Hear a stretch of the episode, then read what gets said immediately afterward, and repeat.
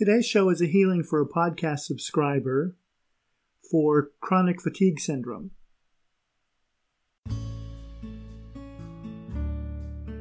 Hi, this is Andrew Wayfinder, psychotherapist, life purpose coach, and soul healer in Chelsea, London. You're listening to the Way of the Awakened Soul podcast, a show about finding your soul's purpose and how to use science, psyche, and spirit to guide and follow your true path in life. Tune in weekly for inspiring stories, cutting edge science, and ideas, along with spirit healing and guidance sessions. Join the show at thewayoftheawakenedsoul.com to have your questions answered on the air and win a free healing or divination session for yourself. Now, let's get started. So, I got a healing request from a podcast subscriber saying, I've had trouble for years just managing to get out of bed and do anything. Pretty much all tasks, including simple general routine life tasks, seem overwhelming and impossible most of the time. I feel like I'm not pulling my weight in society and also with my family and friends, although they are always a fantastic support to me, giving me so much love and encouragement. And this person also mentioned that they attempted suicide almost 20 years ago at the age of 18 and were diagnosed with chronic fatigue symptom a few years ago, and that they spend most of their time trapped in their apartment, unable to get the energy to move or take action. So here's what happened in their distant healing. My intention is to journey in the middle world, to ask Gandalf, Mother Bear, and Enki to take help in healing Palmer's Green, London help and healing at all levels, so she can pull her weight in all parts of her life with joy, trust, ease, confidence, and thanks.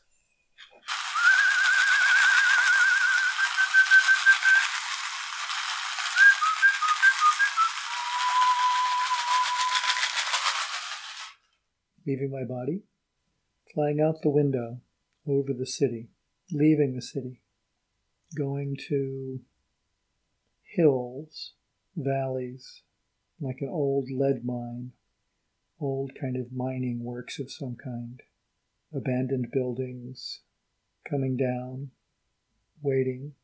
There's Gandalf and Mother Bear. Hello, my friends. Please take help and healing at all levels. Palmer's Green, London. Help and healing at all levels, so she can pull her weight in all areas of life with joy, trust, ease, confidence, and thanks. We go into the mine following like railway tracks. Gandalf cuts open, big bolt cutters cuts open a padlock and a heavy chain across the entrance. And deep inside, there's a whole crowd. Well, there's a group of ragged, skinny little girls and boys, mostly girls, like seven, eight, seven to eleven roughly thin and hungry, trapped, working, scrambling through these mines. They're never let out. They, they sleep down here even. There's one girl in particular. She's sort of in charge or, or watches over them as best she can. They're actually chained. Gandalf starts to take the chains off of their ankles. Hmm. Some of them are dead. Some of them actually the souls. Feels like they're the souls of the souls here of, of children who have died. I can help you move on, those of you who are dead. You know you're dead, right? Yes, but we didn't want to leave our, our friends and companions. Well, they're going to be set free too. So who would like, who's ready to leave and go to the, the upwards direction of afterlife? A few step forwards. Here, take my hands. I take their hands and go up to the portal, through the portal into the different colored layers, up to the yellow layer, there you are. Let them go. Return. And who wishes to move on to the lower, the downwards direction of the afterlife? Okay, step forwards. We do, and I take their hands. We go down to the downward portal, through to the river with the otters. Hello, otter. There you are. Rest in peace. I let them go. And return to the mine. Gandalf is there still, and Mother Bear. The Mother Bear is pulling down all the supports, all the wood and stuff, collapsing the mine behind her as she comes back up the shaft, the tunnels, collapsing and closing the mine. Gandalf and I walk along with the girl, the one, one remaining girl. We come to the mouth, the entrance. Mother Bear is still pulling out all the supports, the remaining supports, and the mine is rumbling and creaking and collapsing behind us. Now the last bit. Mm, okay, so the mind is closed. Mother Bear tears down the office buildings and the, all the structures around the pit, cover them, cover them, covers them with grasses and flowers, rose bushes even. And Gandalf's taking the young young girl, little girl, off to the river, where she's washing all the soot and dirt and coal dust and all the muck and dirt clear, clean. He's giving her new clothes. And now there's an old fashioned sort of horse and carriage pulling up and there's a very elegant older lady.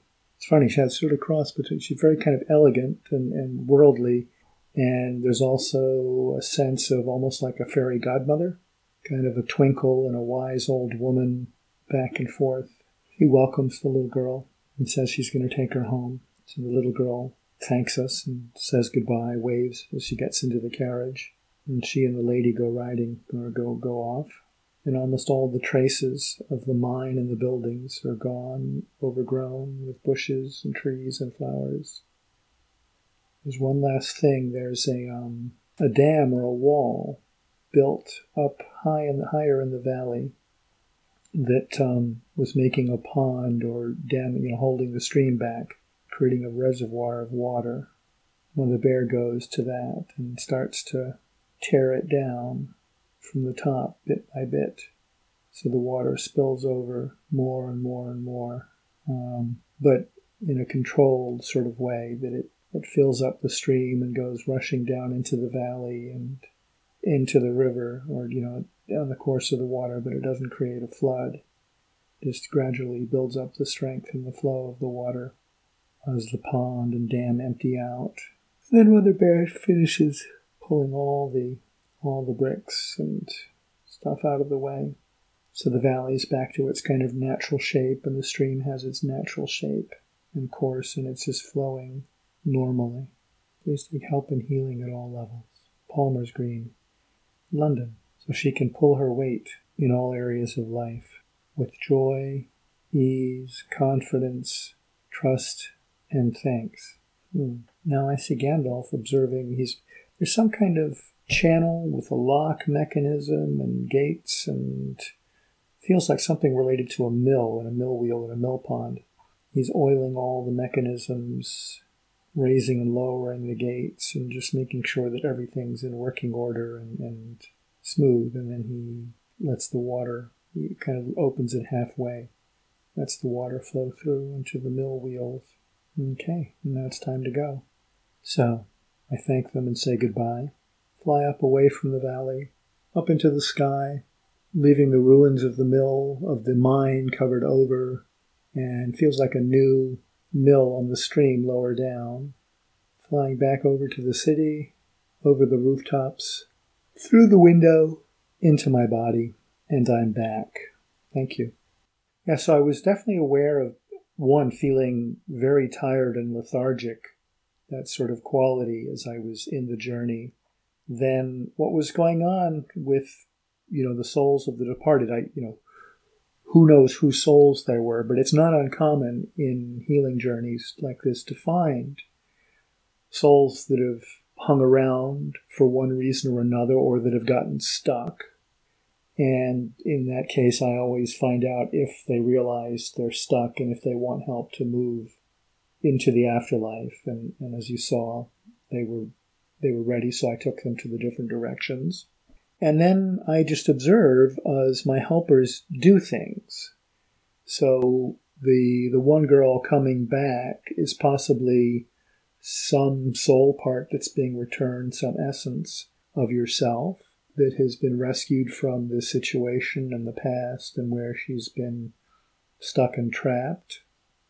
And the metaphors in a healing journey are not, you know, about information. So they're not typically trying to show you or teach you anything.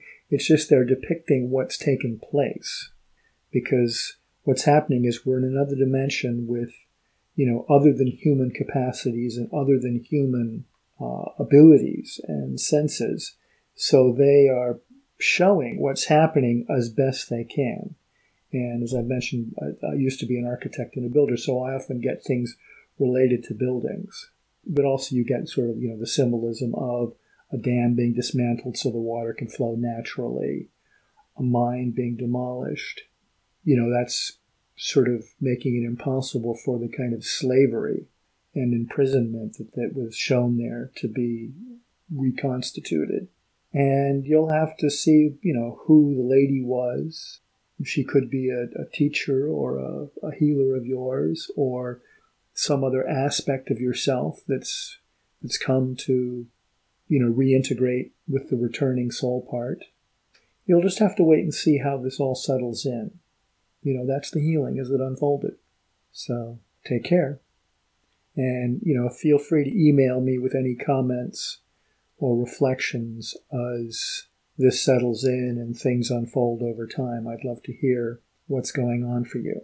Thanks for asking me to do this healing and um, be well. So that was today's show. And if you'd like to have a session like this for yourself, go ahead to the podcast and look for the, you know, join the podcast form. And once you join the mailing list, you have a chance to apply for a session like this you answer some questions, describe what's going on. And if I think that you're, you know, one, if I think I can help you, and if what you're going through would be helpful and instructive to the podcast audience generally, you'll get a free session. If I can't help you in that way, you know, if there's not space on the calendar, you will get a 25 pound coupon discount on, you know, booking a session for yourself. So that would mean the 55 pound session would be only 30. So anyway, that's today's show and I'll speak to you next week. Bye. Thanks for tuning in. This was The Way of the Awakened Soul with Andrew Wayfinder.